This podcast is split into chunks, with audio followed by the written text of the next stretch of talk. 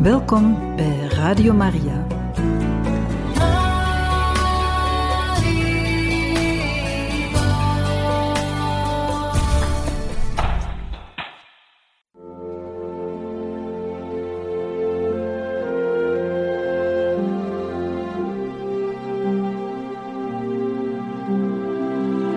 Beste luisteraars van Radio Maria, welkom bij het programma Catechismus.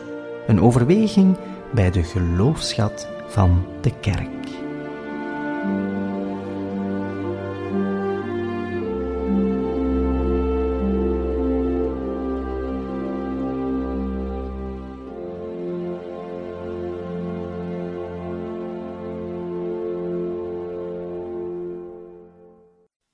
Beste luisteraars, van harte welkom bij deze catechese-reeks over de heilige Theresia van Lisieux, kerklerares, en daardoor kan zij ons iets bijbrengen om op een betere, diepere manier het evangelie zelf te beleven.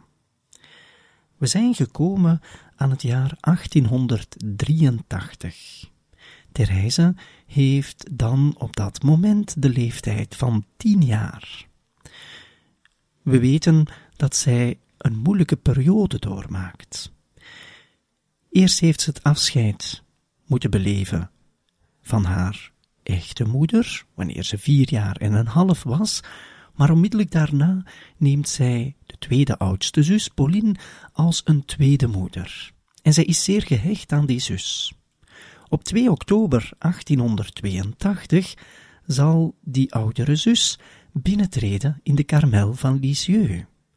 Dit is een tweede keer dat Therese afscheid zal moeten nemen van iemand die haar zeer dierbaar is. En het wordt daar eigenlijk allemaal te veel. Hierdoor zal ze ziek worden. En van haar ziekte, die vrij buitengewoon is, zal zij zeggen dat de duivel ermee gemoeid is. Het gaat ook over een speciale ziekte. Zeker en vast gaat het over een soort van depressie, nervositeiten, angsten en eigenlijk heeft ze zelfs crisissen, waardoor zij in een soort van bezetenheid zit. Zo zou de buitenwereld het kunnen bekijken. En dat was haar ziekte. Op 13 mei 1883 zal ze hiervan genezen. Door een buitengewone genade, van een verschijning, van een zicht op onze lieve vrouw. En het is belangrijk om hier even bij stil te staan. Bij die mooie datum van 13 mei 1883. Het gaat alsmaar slechter met Therese. De inkleding van de oudste zus in de Karmel is net voorbij. Zij heeft dit deels kunnen meemaken, niet de dienst zelf in de kapel, maar ze heeft haar zus op die dag, en dat was dan 6 april 1883, wel kunnen ontmoeten. Maar het viel haar heel zwaar. En ze gaat echt bergaf met haar gezondheid, en dit op tienjarige leeftijd. Wanneer men op 13 mei met enkele zussen in de kamer is waar Therese in bed ligt, dan bidden ze tot onze lieve vrouw. Er is namelijk een beeld van onze lieve vrouw geplaatst aan het voeteinde van het bed. En ze kijken naar Maria en ze bidden. En het is vanaf dat moment dat de Therese zich beter zal voelen. Eigenlijk is ze op slag genezen, maar ze zal geleidelijk aan aan kracht terugwinnen. En er zijn maar twee momenten gekend dat ze eventjes hervalt. En dus, we kunnen niet zeggen dat de genezing totaal is, maar het is het begin van de genezing die totaal zal worden. En dat is een belangrijk punt in het leven en ook het geestelijke leven van Therese, waarvan ze altijd zal zeggen: Onze lieve vrouw heeft naar mij geglimlacht. Ook al wenst ze dit feit eigenlijk niet te verkondigen, er zijn enkele getuigen, namelijk de zussen. En de zussen zullen ze dit doorgeven en doorvertellen, eerst aan de zusters van de Karmel, dan ook aan de parochiepriester, en zo gaat het verhaal de ronde heel vlug dat Therese onze lieve vrouw gezien heeft. Hetgeen ook klopt, maar hetgeen Therese liever voor zich had gehouden. Zij had toen al direct begrepen dat die verschijning voor haar bedoeld was, persoonlijk en dat dit voor haar lichamelijke genezing bedoeld was, maar ook voor haar geestelijke genezing en haar geestelijke opgang naar God, aan de hand van de Moeder Gods. Therese begreep op tienjarige leeftijd al zeer goed wat de genade van God was, en dat men die genade ook in het hart beleeft en soms ook in het hart bewaart.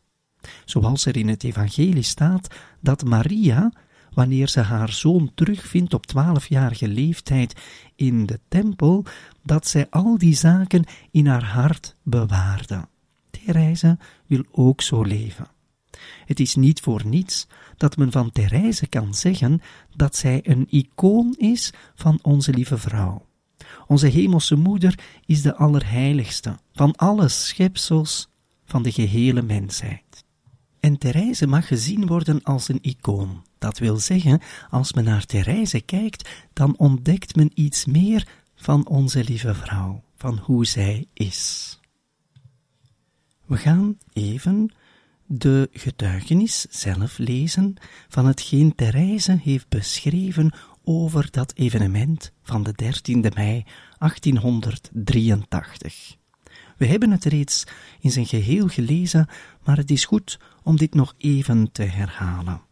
Zij schrijft: De arme kleine Therese kon op aarde nergens hulp vinden.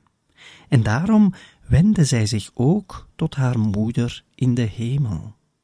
Zij bad tot haar van ganser harte, om eindelijk medelijden met haar te hebben. Ineens leek het of de heilige maagd zo mooi was, zo mooi als ik nog nooit gezien had. Maar wat mij tot in het diepste van mijn ziel drong, was de verrukkelijke glimlach van de heilige maagd. Toen verdween al mijn narigheid, twee grote tranen sprongen mij in de ogen en liepen stil van mijn wangen.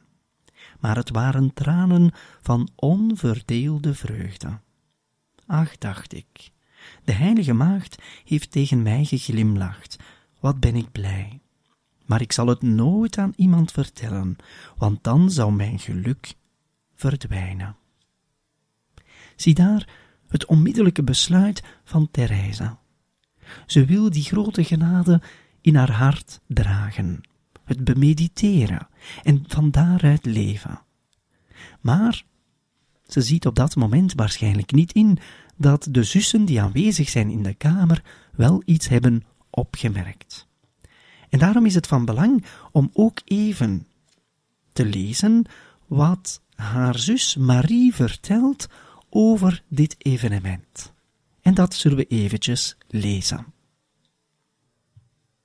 Ze schrijft: Drie keer herhaalde ik hetzelfde gebed. Bij de derde keer zag ik Theresia naar het beeld van de heilige maagd staren. Haar ogen straalden en waren als in extase. Ze vertrouwde me toe dat ze de heilige maagd zelf had gezien. Dit visioen duurde vier of vijf minuten, en daarna was haar blik met tederheid op mij gericht. Hier voegt zij zelf verder nog aan toe.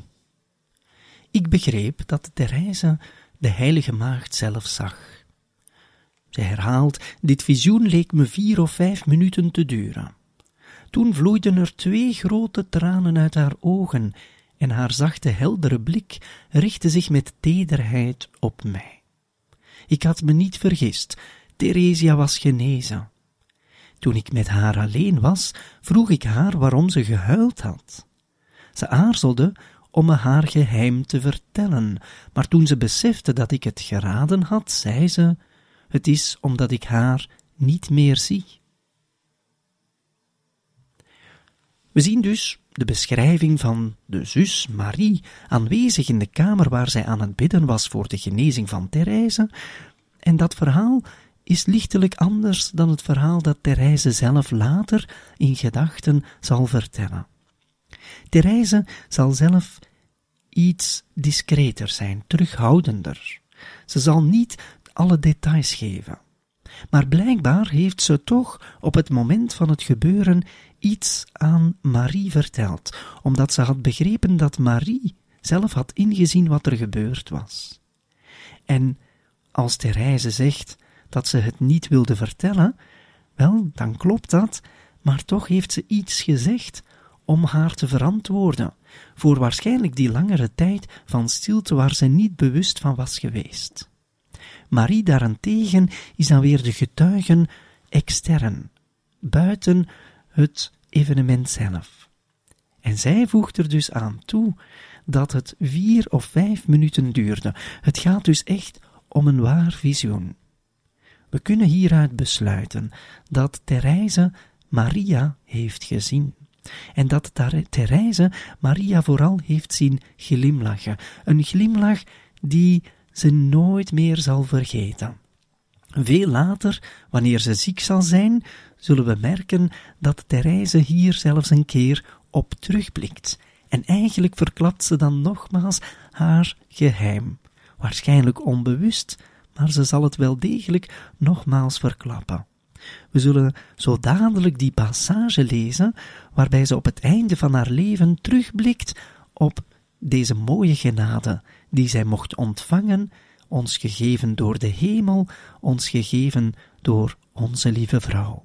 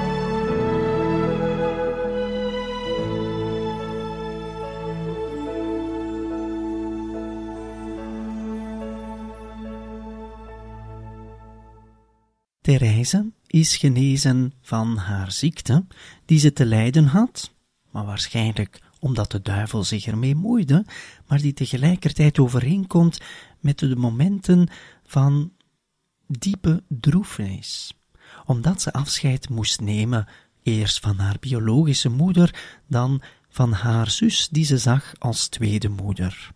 Ze heeft daar veel onder te lijden, maar ze zal genezen. En deze genezing gaat gepaard met een visioen van onze lieve vrouw die naar haar glimlacht.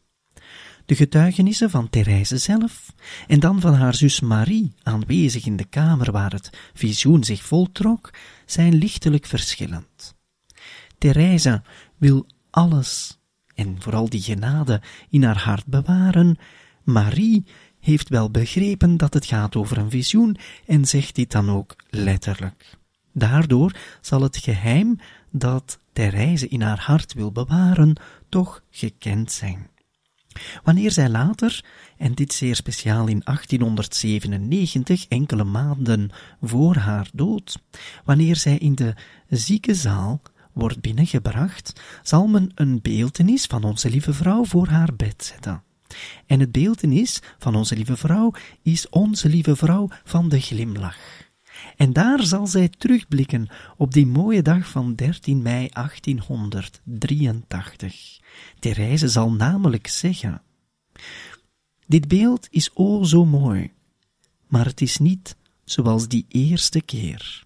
Nu zie ik het beeld, toen was het echt en was het niet het beeld. En de zuster die deze woorden van haar heeft opgeschreven, voegt eraan toe dat ze begreep wat Therese wilde zeggen, want Therese ging niet verder om uit te leggen wat ze bedoelde. Dat deze gebeurtenis belangrijk is in het geestelijke leven van Therese, dat is gekend. Want zij kijkt uit om die glimlach van onze lieve vrouw terug te zien maar omdat haar geheim bekend zal worden gemaakt, zowel aan de zusters van de Karmel als aan vele anderen in de parochie, zal zij af en toe uitleg moeten geven. Zij zelf zal hierover schrijven later en ze zegt het volgende. Nu moet ik u vertellen, zo schrijft ze, hoe mijn blijdschap omwille van die genade veranderde in droefheid. Toen Marie mijn naïeve en oprechte weergave van mijn genade had beluisterd, vroeg zij mij verlof om het in de karmel te vertellen, en ik kon niet nee zeggen. Bij mijn eerste bezoek aan die geliefde karmel was ik dolblij bij het zien van Pauline in het habijt van de heilige maagd. Dat was voor ons allebei een echt fijn moment. Er waren zoveel dingen die we elkaar moesten vertellen, dat ik helemaal niets zei. Mijn hart was al te vol. De goede moeder Maria van Gonzaga was ook aanwezig, en zij betoonde mij velerlei bewijzen van haar genegenheid. Ik sprak ook met andere zusters, en in hun bijzijn werd ik ondervraagd over de genade die ik had ontvangen. Zij vroegen mij bijvoorbeeld of de heilige maagd het kindje Jezus bij zich droeg, of er veel licht te zien was, enzovoort. Al die vragen brachten mij in de war en deden mij verdriet. Ik kon maar één ding zeggen. De heilige maagd leek me heel erg mooi, en ik heb gezien dat zij tegen mij glimlachte. Alleen haar gezicht had mij getroffen, toen ik dan ook zag dat de karmelitessen zich heel andere dingen voorstelden, verbeelde ik mij dat ik had gelogen. De scrupules over mijn ziekte begonnen toen al. Had ik mijn geheim voor mezelf bewaard, dan zou ik stellig ook mijn geluk behouden hebben. Maar de Heilige Maagd heeft deze kwelling toegelaten om mijn ziel een weldaad te bewijzen. Was het anders gegaan, dan had ik misschien ijdele gedachten gekregen. Maar nu werd mij juist nederigheid gegeven. Ik kon niet aan mezelf denken dan met een gevoel van diepe afschrik. Ach, wat ik te doorstaan had, zal ik later alleen in de hemel kunnen vertellen. Zo zien we, hetgeen ze eerst wil bewaren in haar hart, als die grote genade, als die mooie glimlach van onze lieve vrouw, wel, ze zal ermee geconfronteerd worden door de nieuwsgierigheid van anderen. En in de plaats van gelukkig te zijn over die grote genade, zal haar geluk en blijdschap veranderen in droefheid, omdat zij tegen haar besluit in wordt geconfronteerd met die genade publiekelijk bekend. En dat zal voor haar iets moeilijk zijn. Want hierdoor gaat zij beginnen twijfelen. Twijfelen aan die genade, twijfelen of het allemaal wel echt was en niet verzonnen, en zo zal ze zelfs op den duur beginnen twijfelen aan haar ziekte. Heeft ze het allemaal niet verzonnen? Ze krijgt heel grote scrupules en dat zal haar een zeker lijden geven. Maar ondertussen is het zeker. Therese is genezen. Dat ze ogenblikkelijk genezen is, we hebben het al gezegd, eigenlijk wel. Maar geleidelijk aan wordt ze terug sterker en zal ze het dagelijkse leven terug kunnen opnemen. We zien wel bijvoorbeeld dat er niets meer beschreven wordt over een schooltijd in die laatste maanden voor de zomer van 1883. Dat wil zeggen dat Therese niet meer naar school gaat, tot wanneer het nieuwe schooljaar in oktober 1883 terug zal beginnen. Ze gaat dus geleidelijk aan beter worden, aan krachten winnen, om zo terug op een normale manier door het leven te gaan als scholier. En zo zal het gewone leven weer verder gaan. En daarover zo dadelijk meer met dan het vervolg van haar leven vanaf die 13e mei 1883.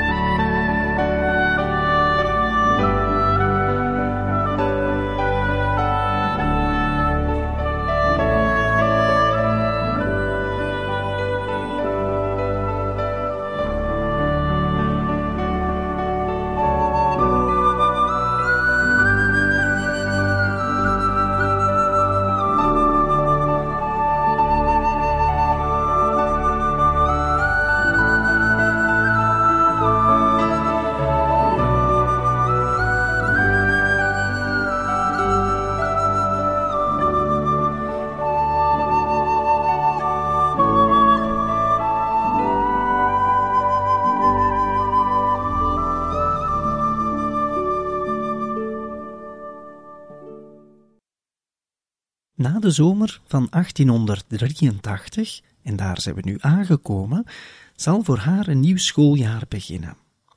We weten dat ze het moeilijk heeft op school, dat ze er niet het meest gelukkig van wordt, maar dit schooljaar is wel apart.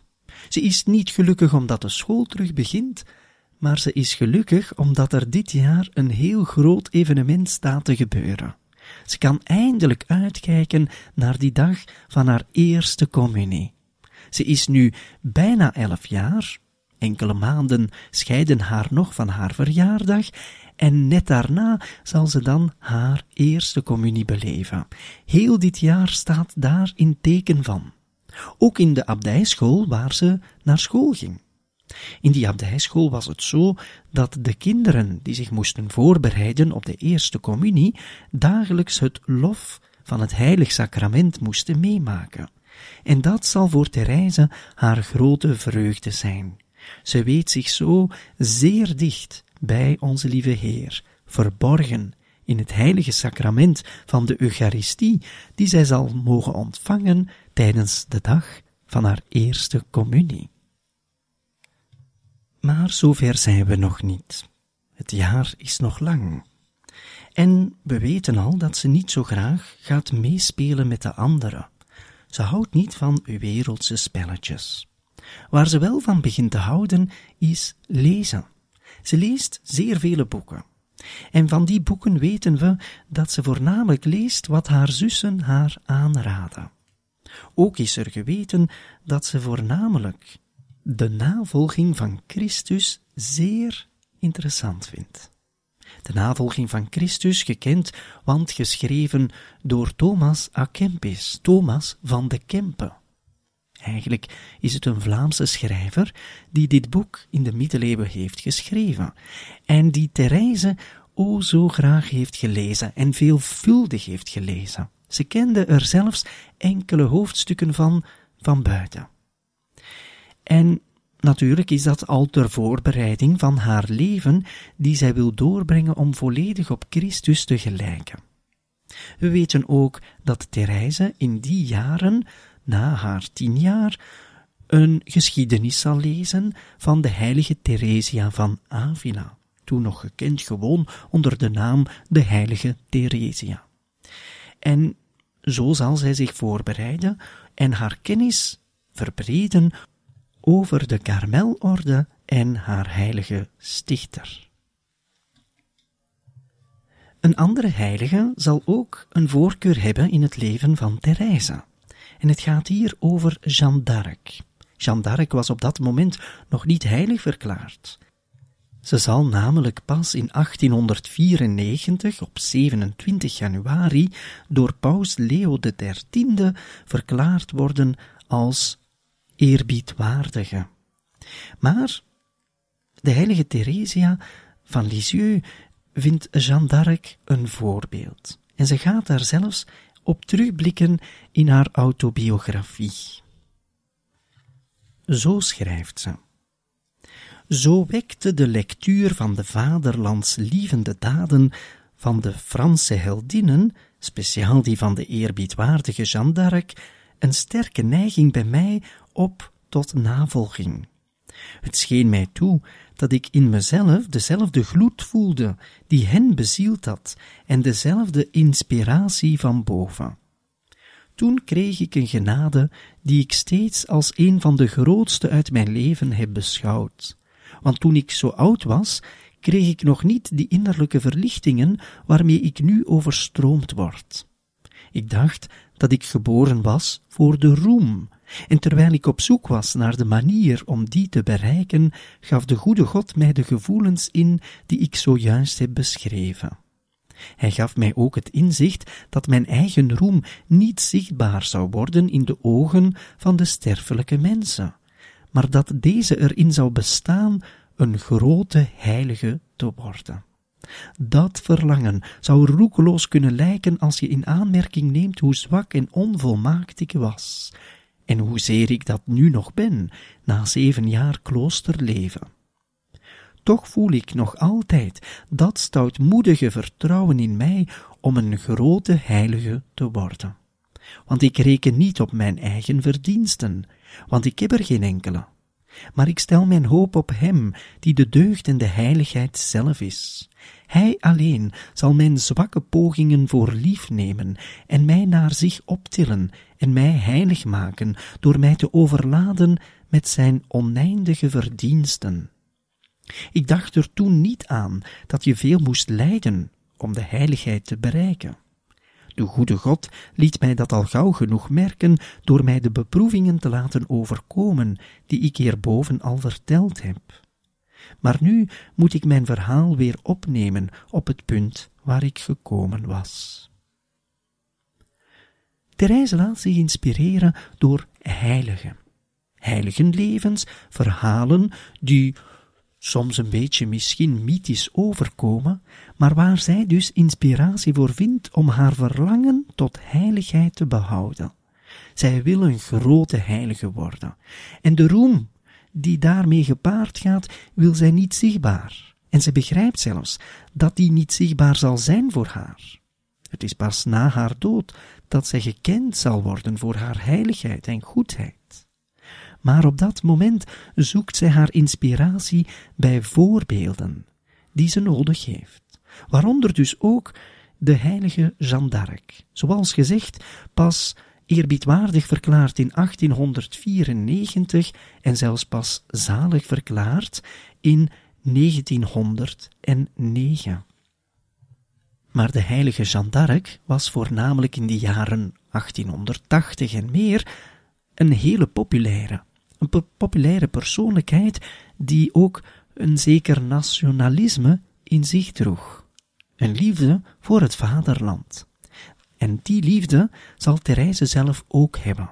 Nooit extreem, maar wel omdat het haar gegeven was haar vaderland lief te hebben. Wat wij hier mogen onthouden is die inspiratiebron van de heilige. Zoals zij ook geïnspireerd werd door het mooie geschrift van de navolging van Jezus Christus door Thomas à Kempis beschreven, zal zij ook door enkele echte voorbeelden van heiligen geïnspireerd raken en het verlangen in zich behouden om een grote heilige te worden. Voor ons is dat eigenlijk een uitnodiging om echt te zeggen, ook ik wil een heilige worden. Die vraag moeten we ons misschien stellen. Willen we dat echt? En sommigen zouden misschien zeggen, ja, dat wil ik wel, maar ik kan dat niet. Kijk maar naar mijn verleden. Maar een heilige is nooit iemand die goed is begonnen, maar is iemand die goed is geëindigd. Iedereen kan en zou zelfs moeten heilig worden. Therese heeft dat begrepen. En daarvoor zal zij rekenen op Gods genade. Het is alleen God die een persoon heilig kan maken. Het enige wat Hij van ons verlangt is onze goede wil en ons vertrouwen op Hem. En dit is een begin van een begrip die we kunnen hebben van die kleine weg naar de hemel, waarvoor Therese bekend zal worden en waarvoor zij tot kerklerares zal aangeduid worden door de heilige paus Johannes Paulus II. Voor ons, wel, is het misschien ook een uitnodiging om die kleine weg op te gaan. We herhalen nog even het laatste wat we reeds hebben gelezen over dat verlangen om heilig te worden. Toch voel ik nog altijd dat stoutmoedige vertrouwen in mij om een grote heilige te worden, want ik reken niet op mijn eigen verdiensten, want ik heb er geen enkele, maar ik stel mijn hoop op Hem die de deugd en de heiligheid zelf is.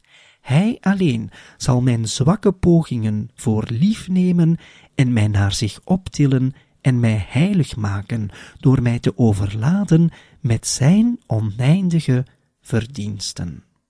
Laten we deze woorden van Therese voor onszelf onthouden, want zij hebben ook een toepassing op ons leven, voor ons die ook zoals zij geroepen wordt tot heiligheid. Bij een volgende aflevering van deze catechese gaan we verder met de bespreking van Therese en haar leven en we zullen aanbelanden bij het moment, het grote moment dat zij haar eerste communie zal doen en voor de eerste keer op een sacramentele manier Jezus Christus mag ontvangen in haar hart.